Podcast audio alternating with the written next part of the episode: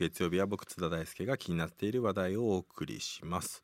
えー新型コロナウイルスの感染拡大によって今政治の世界では有権者と政治家が直接顔を合わせて対話する大規模集会などが開きにくい状況になっています。こうした中今注目を集めているのが政治家と有権者をつなぐ政策紹介サイトポリポリです。えーコロナ禍で話題のこのサイトなんですけれども一体どんなもんなんでしょうか？そこで今夜はこの方に電話でお話を伺います。株式会社ポリポリ代表の伊藤和馬さんです。伊藤さんこんばんは。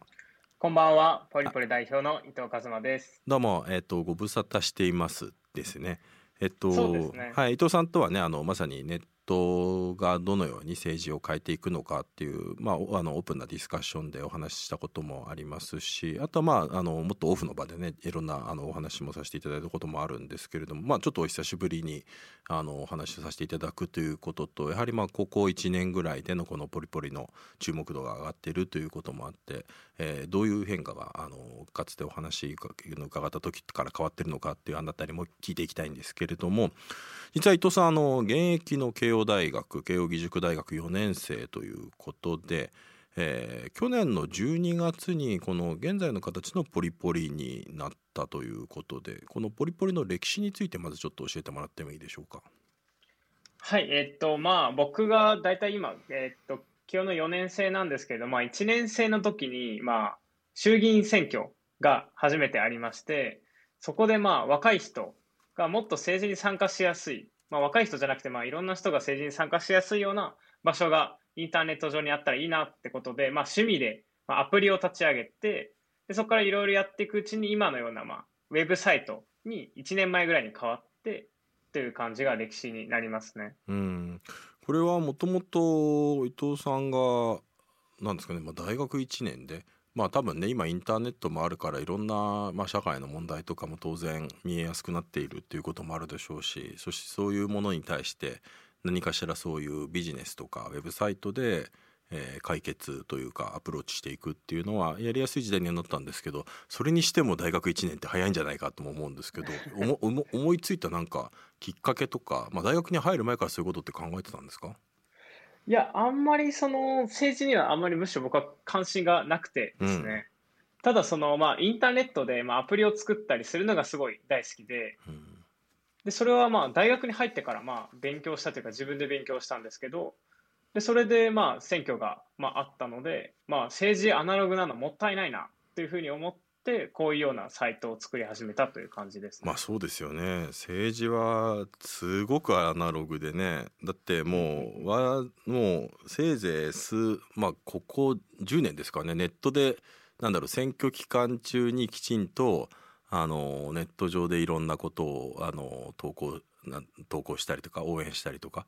あのあるいはホームページを更新したりっていうのがそれがまあ2013年でしたっけね。2013年ぐらいまではあの公職選挙法で禁じられているっていうような状況でしたから、ね。だからまあその時から比べれば今はね本当にやっぱり SNS での演説が注目されて拡散されて、まあ、そういうそれが多分きっかけで令和新選組が伸びていったりみたいなそういう現象がまあ当たり前のようにね今起き始めているし、まあ、あるいは今年でああれば検察庁法の、ね、改正問題で、まあ、多くの人がハッシュタグをつけて投稿することで、えーまあ、それをやはりまあ政治家の方も気にして、まあ、やはりあの修正を余儀なくされるみたいなというようなこと、まあ、これはまあ今だと我々結構当たり前のように思ってますけど、まあ、10年前はこれができなかったわけですから、まあ、そう考えるとすごく大きな変化がここ本当に45年ぐらい起きてきているんだろうなとは思いますけどあのね。一番そのデジタルで、えまあ、ネットを使ってアナログからデジタルに変えなければいけないと思った伊藤さんが思ってた部分っていうのはどこだったんでしょうか？まあそうですね、やっぱりその、まあ先ほどちょっとお話があったんですけど、まあ僕ら若い人だともうネットに接続してるか、まあ寝てるかみたいなところで、まああの、まあずっとネットを使っていて、まあそれをネットを政治化するっていうのはもう、まあ何ですかね、まあ当然の発想みたいなところで、まあどういうとこが困っているかというか、どういうとこをネット化ししたいかっていうと、やっぱりその議員さんとか、まあ政策に対してのアプローチ、まあ、えーっと、まあ、いわゆるロビーイングみたいなところだと、まあ、正直、議員さんにアプローチするとか、アクションするっていう手段がほぼ今、まあ、なくて、うん。まあそ、いわゆるロビーストとか、そういうプロな人たちしか議員さんとかにはあんまアクションできないような感じだったんですけど、それを、まあ、インターネットの力で民主化するというか、まあ、簡単に政治家さんに意見を言ったりとか、こうした方がいいんじゃないですかみたいな提案が、まあ、インターネットの力でできるようになったらいいなと思っていますね。うん、なんかまあそれこそ、うん、と25年前とか30年ぐらい前は僕も若者というか大学生ででもその頃のその感覚で言うと政治なんかあの興味なくても別にあの生きていけるしなんかむしろ政治家になんか物を言って聞いてもらったり要望を出すのっていうのがダサいみたいななんか冷めたような思いがあったと思うんですけどなんかどうなんでしょう？今の若者の人たちにとってそういうすごくアナログな政治の世界っていうのはどう映ってるんだろうなと思いまして。ああ、そうですね。まあ正直僕もまああんま政治関心なかった身から言うと、まあ、ダサいというか、ちょっと政治怖いというか、ね。遠い、うんまあ、えっと、イメージだったんですけど、まあ、若い人は社会関心は結構高い印象はありますね。いわゆる Z 世代とか。うん例えば、まあ、プラゴミとか、うんでそういうものって、やっぱり政治的な問題であるはずなんですね。うん、社会課題ですよね。んそうですね。うん、社会課題は強いけど、政治監視にはつながってないから、そこをつなげていくのもすごい大事かなとは思ってます。多分今のね伊藤さんの指摘すごく大事で、まあ、僕もあのこの3月まで大学で教えていてやっぱり大学生ってあの、まあ、もちろん普通多くの大学生は普通に企業に自分のやりたいことを探して企業に就職していくんだけどもでもやっぱり企業じゃなくてもっとなんか大学の時にアクティブに活動した大学生とかは NPO とかあるいは社会的企業ソーシャルビジネスみたいななんかビジネスを通して社会の課題を解決していったりとかあるいはそういうことをやってる NPO にもうあの新卒でそういうのを目指して入っていったりして、それはやっぱ年々ねそういう人たちが増えているなっていうのは実感としてあってそれは実は結果的にやっぱりなんか政治との距離を縮めてるようなところっていうのがあるんでしょうね。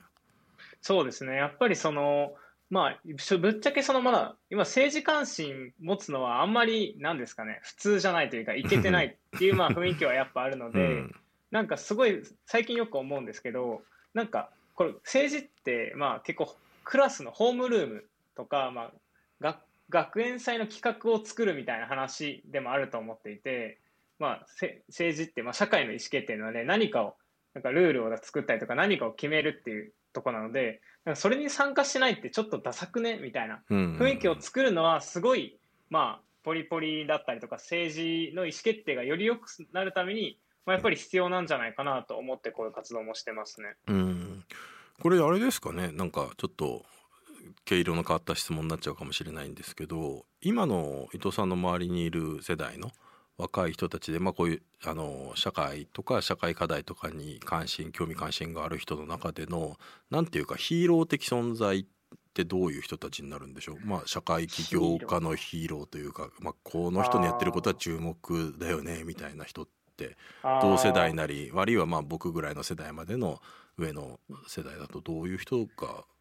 そうですね。あんまなんか昔に比べて結構ヒーローみたいのはちょっといないかもしれないとは思うんですけおどー、むしろ横のつながりみたいなのが強いんですかね。そうですかね。まあ、あんまなんか、いわゆるなんか、なんですかね。まあ、マス社会というか、まあ、うんテレビの時代よりは結構分散はしてる気がするんですけど、まあ、僕個人の、まあ、好きなリーダーというか起業家とかだと、まあ、えっと、まあ、結構昔の起業家なんですけど、堤誠二さんとか、うんすごいむまあいきなりむむくしてて堀江門さん堀江さんとかじゃなくてもっとだいぶ飛び越すんですねそ。ね。うん結構まあ、は結構好きだったりとか、まあ社会になんかなんですかね、インパクトを与えたみたいなところ。まあ、強いビジョンを持ってやっぱりさ社会にあの社会を実具体的にやっぱ変えたっていうそういうことなんでしょうね。そうねなるほど。そうですね。とか、まああと僕はまあ、えっと、個人的には家入一馬さんとかは結構好きですね。ああ家入さんね。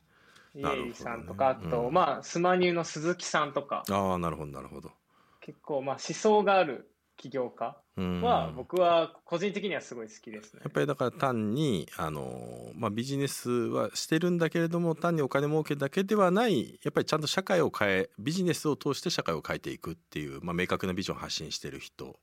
が、うん、ある意味で言うとそ政治家よりも政治家的に移るっていうところもあるのかもしれないですね。ああまあそれもあるかもしれないですね。そのいわゆるなんかいわゆるめちゃくちゃ優秀な人はなんか起業するとか、うんなんかあんま政治家になるって手段がないっていう政治家にあんまなんない感じしますもんね今の世の中、ね、そうなんですよね。うんだからそれがもそうなんですよ。それがやっぱりなんかもったいないなと思っていて、まあ政治家っていうのも一個の手段になると、やっぱりなんですかね、まあ政治がもっとフラットな存在になるというか、あ、あいつも出馬したんだみたいな、政治って遠いもんじゃないんだって思えるっていうのもやっぱ一つ大事なことかなとも思いますね。うん今ねだからあの伊藤さんの方から、まあ、政治っていうのも一つの手段であるっていう非常に重要なあの概念っていうかキーワードが出てきたと思うんですけれどもこれポリポリはまさにそういうことをやるまあなんていうか政治家と連政治家と有権者がつながって意見を言いやすくしてコミュニケーションすることでえー具体的にまあ世の中を変えていく、まあ、なんていうか陳情をスマートにするみたいなことでもあると思うんですけど、そのあたりであのポリポリっていうのはまあ一言で言うとどういうことをやるサービスなんでしょまあ一言で言うと、まあ国会議員さんに意見を直接伝えられる政治プラットフォームという感じですね。う、うん、これはあれですか？その意見っていうのはなんていうか単にあの議員を選んであの意見を送るだけだったら別にこれ議員のホームページ開いてメールで送ればいいんじゃね？みたいな思う人もいると思うんですけど、そのポリポリとの違いは何でしょうか？それは。まあそうですね。まあ、えっと、議員さんというよりは、僕らあんま、あんまり、僕らの結構思想的には、あんま政治家個人にはあんま興味ないと思ってるんですねあ。特に若い世代は。なるほど、うん、じゃなくて、まあ何をしているか。なんかべ、僕だとベンチャー、政策は好きだけど、なんか、っていう人が、まあ多いと思ってるので、うんまあ政策、この政策を掲げている人に、まあ送るっていうのが、まあ一つできるのと、あと、二つ目には、まあ、え取り組まれてない課題、政治家に取り組まれてない課題も、まあ、政策をリクエストするって形で、まあ、政治家に、えー、と意見を伝えられるってこともできますね。なるほどねだからまあ一周ごとだったりとかあるいはその議員の関心で党は超えて集まるまあなんか今のねあの政治の仕組みだと日本だとあの議連っていうのがあって。その議連が近いのかなと思ったけど議連って超アナログなし仕組みなのうでだからなんていうか議連をもう少しデジタルあるいはクラウド的な概念みたいにして、まあ、そこにちゃんとデジタルに得意な議員に参加してもらうとそこの課題に対して意見を投げると政治家にその意見が伝わっていくみたいなそんな仕組みになってるんですかねこれは。そうですね。まあ、えっと、例えば、まあ、宇宙政策、まあ、が、を、まあ、宇宙の担当の副大臣の方が、えっと、政策を出されていて、そこに意見をすることもできるんですけど、ただそのポリポリ上に、まあ、あの、前だと、まあ、女性の生理に関しての政策というか、まあ、政治家に取り組まれてないみたいなユーザーさんがいて、それをリクエストすることで、実際にその政策リクエストが、まあ確かにポリポリの参加している議員さんがこれ問題だよねってことで実際に政策として取り組まれたりとか、まあ、こういうような2つ大きく意見を伝えられるというか流れがありますね。あでもそれはすごく一つポイントで、まあ、昔はねそういうふうに政治家に対してこれを変えてくれっていうのはまあなんか圧力団体が直接行って、まあ、利益団体が自分たちの利益のために陳情に行って、まあ、その見返りにある意味で言うと、まあ、献金をしたりだとかあるいは票を集めてきたりみたいなっていうすごくオールドな仕組みでなんか政治が成り立っていたんだけれどもそれよりももっと本当に興味関心とかビジョンとかこの国をどうしていこうかっていうところでここ別にその政治家に対して要望を出したことによって別に何かしらの対価が発生するわけじゃないですないわけですもんね。そうですね。まあ、あの、いわゆるその、まあ、インターネットのまあ本質っていうのは、まあ、何かを民主化することだと思ってて、まあ、昔だったら、まあ、テレビとかマスメディアに、まあ、認められなかったら発信できなかったのが、今、ツイッターに登録したら、もうすぐに、ま、数億人に届く可能性がある、情報発信できる可能性がある、みたいなところで、まあ、昔は、すごいスキルとか、まあ、労力がいる。政治に何か伝えるってことはそういうのコストがかかるっていうことだったんだけどまあそういうのを民主化する。っていうのは僕らの役割かなとは思ってますね。うんあのこれまで何人ぐらいの若者が参加してるんでしょうか？まあ、これまでだとまあ4万人ぐらいえーっとまあいろいろ政治家さんに意見を伝えたりとかポリポリを使ってくださいましたね。ここれであともう一つ重要なのはね、まあ、国会議員ってあの衆参合わせるとかなりの数がいますけれども国会議員がねこれを知ってあさらにはまあちゃんとスマホでアプリを入れて利用しないとあのなんか具体的ななんかあの使ってあのなんだろうプラットフォームとして機能しないのかなと思うんですけど国会議員の人ではどれぐらいの人が参加してるんでしょう？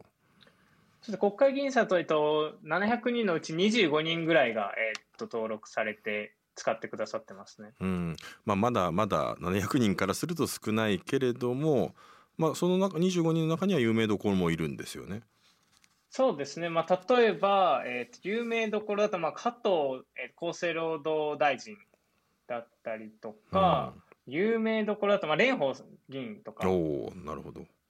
ですかね。あ結構そういう目立つしネットも得意な人がちゃんとやっているっていうことなんですね。そうですね。まあただその、うん、まあえっとアプリではなくて今ウェブサイトなんですけれども、まあそんな感じで使っていただいてますね。はい。えー、とメッセージリスナーからメッセージが質問が来てますね。ラジオネームホットチョコレートさん。現状では市民が本当に望んでいる政策を提示する政治家が全体のごく一部だと思います。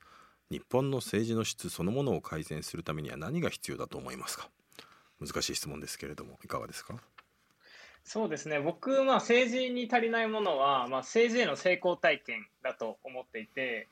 その、まあ、おっしゃった通り、まあ、政治への諦め、まあ、つまり政治で、まあ、何も変わらない、まあ、生活が変わらないみたいな、まあ、こういう諦めがあると思っていてもうそれはコツコツと、まあ、ポリポリを通じて政治でも何か変わるんだみたいなこういう小さな成功体験を作っていくことがすごい大事というか、まあ、政治に必要なことかなとは思ってますね。これ、まあ、ポリポリあのまだオープンしてからねそんなに間もないわけですけれどもその成功体験って非常に重要だと思うんですがこれ今までのサービス運営してきて実際に実現した政策って何かあるんでしょうか？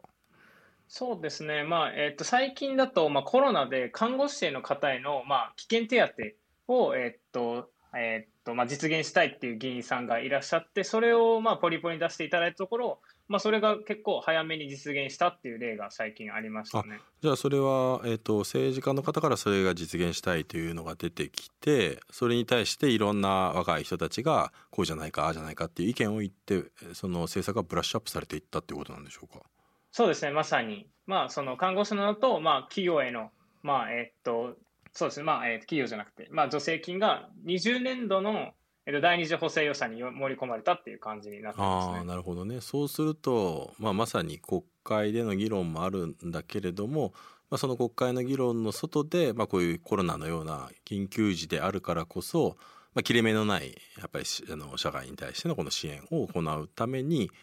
やっぱり気づかなかったねところがたくさんあるでしょうからそういうものがこういう実際に困ってる人の意見を吸い上げやすいネットを通じて具体的にやっぱ実現まで至りやすかったまあまあなんていうかコロナだったからこそこの速度が速かったっていうこともあるんでしょうね。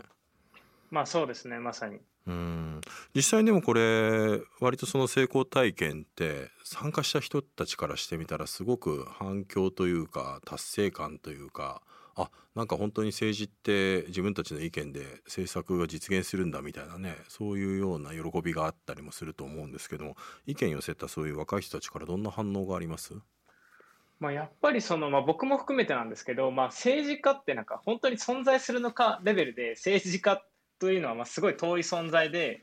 実際にそういう議員さんに意見が届いたっていうのはすごいなんかなんですかね感動というか、まあ、中には結構涙ぐむぐらいの人もいてすごいまあ、僕的には作ってよかったなとはすごい思ってますね。うんこれあのまたあのポリポリをね活用した政治家の人まだまあ数が少ないとは言ってもあの政治家にとっても何ていうか多分ある程度このポリポリっていうねアプリを使ってサービスを使って参加するっていうのは質が高いね有権者だと思うんですよね。でなんかそういう人たちとつながれることを政治家からはどういう声が聞こえてきます？まあ、まさに今おっしゃっていただいたように、まああのまあ、結構誹謗中傷とかできないような仕組みになっていまして、あ実際にネットでもあ建設的な提案が来るんだ。政策に実際にまあ参考になるような意見が来てすごい嬉しかったりとか、まあ、若い人と接点がやっぱりほなんか持とうとしてもないっていう状態なのですごいそれはまあ、若い人からこんな建設的な提案があって嬉しいっていう声はすごいいただきますね。うんなんかでもねそういう話を聞いていれば聞いているほどまあこれ有権者と政治家をつなぐしかも若者が多いっていうとなんかこのポリポリの仕組みであなんか例えば僕は自分が政治家だったとしたらあこんないい意見を言ってくれる若者がいる。まだ大学生なのか。ちょっとうちにインターンに来ないか？みたいな。なんかそんなねなんかマッチングのプラットフォームになるんじゃないかなとも思うんですけどこの辺ってどうなんでしょう？まあそうですね。そういう声は結構実際あって、ね、ありますよね。結構結構あって。まあそのまあポリポリを通じて会いに来ることもできるので、うん、まあなんかそこで結構スカウトすることもなんか今後出てくるかもなとか結構妄想してますね。なるほど。でもですねまあなんかここまで話を聞いてすごくそういうワクワクする話ねたくさんあるんですけどこれでもまあ同時にアプリってねあのサーバー代もかかるし開発にもお金かかるし新機能追加したらみたいなのもあるので当然コストがかかるじゃないですかこれビジネスとしてはビジネスとしてこれを大きくするっていうことを考えてるんでしょうか？まあそうですねやっぱり僕はビジネスじゃないと、まあ、世の中を大きく変えることはできないと思っているので、まあ、ビジネスとして変えようと思ってますね、うん、となるとこのポリポリのビジネスモデルはどういうビジネスモデルなんでしょう？まあ、ぶっちゃけまあ今はまだ最初なんであんまり考えてないっていうのはあるんですけど、うん、まあえーと、ビジネスモデルとしては議員さんから、えーと、掲載料だったりとか、まあ、デザインを整えるって形で、まあ、いただいていますね。うんなるほどなるほど。そこでどんどん多くの人が使うようになっていけば、まあ、党を超えて使うインフラのようになっていけば、うん、えー、それはあの十分運営していけるだろうっていうそういうことなんですね。そうですね、まあ、いろんな政党の、まあ、方々が、まあ、政治家さんが参加してくださっているので、まあ、今後もいろんな議員さんが参加してくださったら、まあ嬉しいなとは思ってますね。ちなみにあの議員さんとかからこんな機能ないの？みたいなっていう要望ってないんでしょうか？まあ結構すごいあって例えば、えー、と、まあ、会いたいっていう、まあ、結構、まあ、コロナ前だったんですけど、うん、もうこんないい意見くれる人だったら会いたいっていうすごいリクエストが多くて、実際にそれも機能としてつけて、まあ、会えるようにしたりとかいうような結構リクエストを反映するってこともあったりしますね。あの先ほど伊藤さんおっしゃってたあの誹謗中傷、まあ、今ネットずっとその問題になってますけど、それを防ぐ仕組みっていうのはどんな形で実装してるんでしょうか？まあ、あのもう運営で基本すべてチェックしていて、まあ、運営、うん、そうですね、書き込みチェックしてから、えーと、伝わるってことになってますね。なるほど、なるほど。まあそうですよね。それがさ700最大700の議員であって政策がたくさんあったとしても、それだけ使えるようになるんだったらある程度マンパワーでできるであろうそうですね、うん、まあ、ただ、まあ、地域の議員さんも、まあ、今後展開していきたいなと思ってそうですよね。地方議員までなっていくとっていうことですよね。そうするとってなるとやっぱり、うん、そうですね自動化だったりとかそういうのは必要になるかなとか思ってますね。うん。これであの実際にこのまあ政治家がねそういうネットを活用し始めて若者もこのポリポリを通じて政治に関心を持ち始めているなんかそこで見えてきたなんかイノベーション政治の世界のイノベーションの可能性。まあ多分コロナでねまあもうすごく超絶アナログだった政治家の人たちがもう結構皆さん割とズームとかには対応できるようになり始めててこれって結構やっぱすごい変化なんですよね。僕ら僕らの世界から見ると。本当に本当にそうです、うん、強制的にコロナがなんていうか、まあ、DX なんて言われてますけどデジタルトランスフォーメーションを進めていてだから政治がデジタル化していくのもすごく実はチャンスでもあると思うんですけどその辺のイノベーションの可能性ってどう考えてます？まあそうですね。もうコロナでまあもう本当に何ですかね。何何倍になったか分かんないぐらいの、まあ、数年分ぐらいのデジタル化は進んだなと思っていて、うん、もうまあ、僕が生きていく中、まあ、短いですが20年の中で一番政治のデジタル化が今進んでるんじゃないかなとは思ってますね。うん、まあ、なので、まあ、基本僕はまあ政治の世界はまあ10年で変わると思っていて、まあ、理由としてはもう有権者側がもうどんどんネットユーザーになっていくから、もう政治側もまあ変わらざるを得ないっていう、まあ、こういう話。で、まあ、僕らもやっぱ10年、まあ、このポリポリにかけようというか、まあ、少なくとも10年はしないと変わらないと思っているので、まあ、10年規模でまあ、政治を変えたいなと思ってますね。今伊藤さんは、まあ、大学4年生ですけれどもとなるともうこのままこのポリポリで起業して、まあ、就職はせずこのままもうあのこの会社を育てていくっていうそういう感じなんでしょうか？そうですね。うん、今ちなみに社員はどれぐらいですか？今10名ぐらいになりましたね。おおでもまあちゃんとそれを動かせるぐらいにはなんとかなっているということですよね。なんとか、なんとか、はい。うん。でもあれですよね本当に例えばエストニアなんかだったらねもう投票までネットでできるようになって、でこれだけ今スマートフォンとかが進んで、まあ、スマートフォンがどんどん高機能化していけば、まあ、当然次はねあのーでなんだろうインターネット選挙運動ができた先にはやっぱりネット投票までできるようにね、うん。したいっていう話もあると思うんですがこの辺はいかがですか？ネット投票についてはどういう意見を？まあそうですね、ネット投票に関しては結構ポリポリでもすごいネット投票をやりたいっていう議員さんもたくさんいらっしゃって、まあー。そのうちやっぱできるんじゃないかなとは思ってますけど、まあ実際に在外投票の、まあえー、とネット化、ネット投票はまあ始まるので、インターネット投票は。うん。まあ、ただコロナで、まあこの、なんですかね、まあ、まあ流れはどんどん加速しているように、まあ旗から見て感じますね。そうですよね。だってあの投票用紙を紙に書いて写すっていうのもね消毒をしているって言ったってあれ自身がね、なんていうか感染を広めるんじゃないかっていうねうん。やり方ですから、あの紙でやるよりもねなんかボタンとかでね やった方がいいような気もしますよね。あとネットでできればうん。一番っていう話もありますからそうね。なるほどね。でもあの今後あのツイッター見ているとですねなんか新規プロジェクト進めているようなんですけれども なんか言える範囲でどんなことやってるのか教えていただければ。そうですね、よく見つけたなっていう感想なんですけど、えっと、まあ、あの、まあ、言える範囲だと、まあ、えーそうですね、まあ、選挙が、まあ、そのうちあるだろうということで、まあ、衆議院選挙があるということで、まあ、それに関した、まあ、大きめのちょっと、まあ、キャンペーンというか、まあ、いろんな人が参加できるような、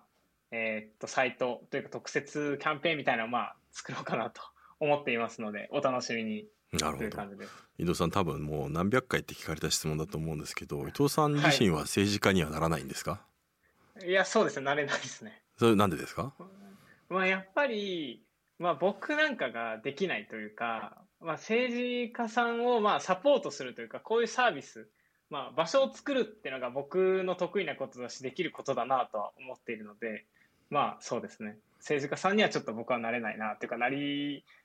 予定は多分ないですね。うん、あの政治がねポリポリが成長してきてあの身近になって具体的にやっぱ政策にも影響を与えるようになってきてなんかその中で、まあ、あの結構ね番組の今日の冒頭政治に距離がね感じていたあまり政治に関心なかったっていうそのあたりの感覚っていうのは伊藤さんの中でもガラッと変わった部分ってあります？うん。まあ、そうですね、やっぱり、まあ、僕自身でも、あ案外政策って正しい方法と正しい順序で、まあ、ゆっくりといけば、政策って、まあ、どんどん動いていくんだなっていうのは、まあ、これをやっていて、自分の中でもすごい成功体験になっていて、まあ、こういうのをどんどん、まあ、広げていくというか、こういうふうに成功体験を抱く人を、まあ、日本にどんどん増やしていくことが、すごいいいことというか、社会に貢献できることだなと思ってます。はい、じゃああの最後にちょっと簡単にあのこのリスナーの人にですね、まあ、ポリポリここがおすすめですっていうですねなんかメッセージいただけますか？はい、えっと、そうですね、まあ、あのポリポリ、まあ、コロナで結構、まあ、政治とか社会に何か言いたいこととか、何か伝えたいことが、まあえっと、ある方が増えてると思うんですけど、まあ、そんな時はぜひポリポリを使って、まあ、政治に直接意見を届けてもらえると嬉しいなと思います。はい、えー興味を持たれた方はですねぜひポリポリのサイトを覗いてみてください。番組のホームページにもリンク貼っておきます。伊藤さんどうもありがとうございました。こちらこそありがとうございました。はい8月17日えー月曜日の、えー編集後期です。あの唐突に何の放送とも関係ない話をするとですね8月17日はですね、えー1999年の8月17日に僕の会社ネオローグという会社なんですけどそれが設立されたんで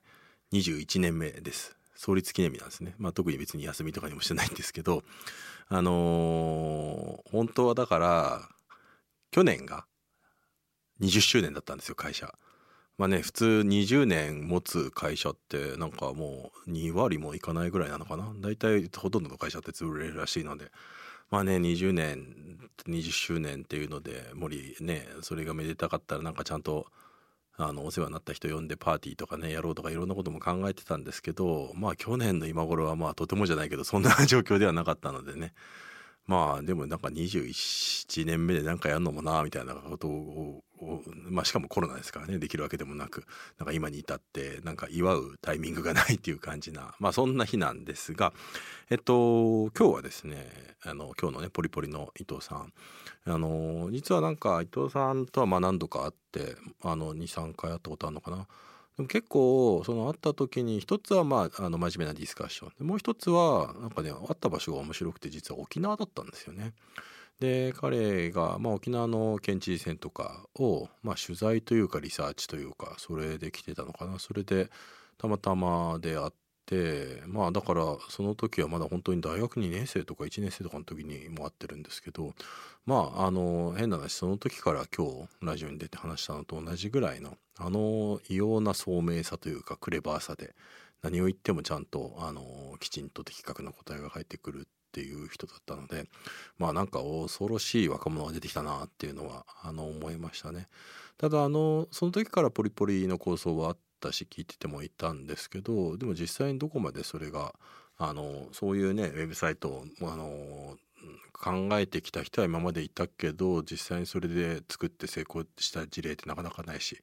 それこそ同じようなことをやろうとして大失敗した楽天のねラブジャパンっていうのが確かサイトがあったかな。あの議員好きな議員を登録してえー、ネットで寄付ができるみたいなっていうような献金ができるみたいなサービスがあったんですけどあれも全然利用してなくてすぐ、あのー、中止になってみたいなと考えた中で、まあ、そういった大体ネットと政治のサービスってほとんどこけてきたんですけどでもあの彼はやっぱりそういう意味でもう、あのー、結果をやっぱ出しているっていうあたりで、まあ、すごいそれは。あのすごい才能が出てきたなとも思いますしまあそこに多分、まあ、コロナっていうことでねすごくそこにアクセルが踏まれた部分はあると思うんですけどでもやっぱそういう時期にきちんとあの何て言うかねそこのサービスを提供できるっていうのがまあその運の良さみたいなものも含めてやっぱりなんかあの彼は割と今後のこのキーパーソンになっていくんじゃないかななんていうねまあ、そんなことが分かる、あのー、放送だったんじゃないかなと思います。まあ、僕自身もすごい今日話聞いてまたもっとあのこのウェブサイト見て活用してみようかなと思いましたし是非ですねあのジャムのあの皆さんも興味関心あったら是非アクセスしてみていただければなと思います。ということで、えー、今日の編集後期でした。はい、この後は帰って一人で21周年の祝杯をビールで向かって開けようかなと思います。ということで、えー、お疲れ様でした。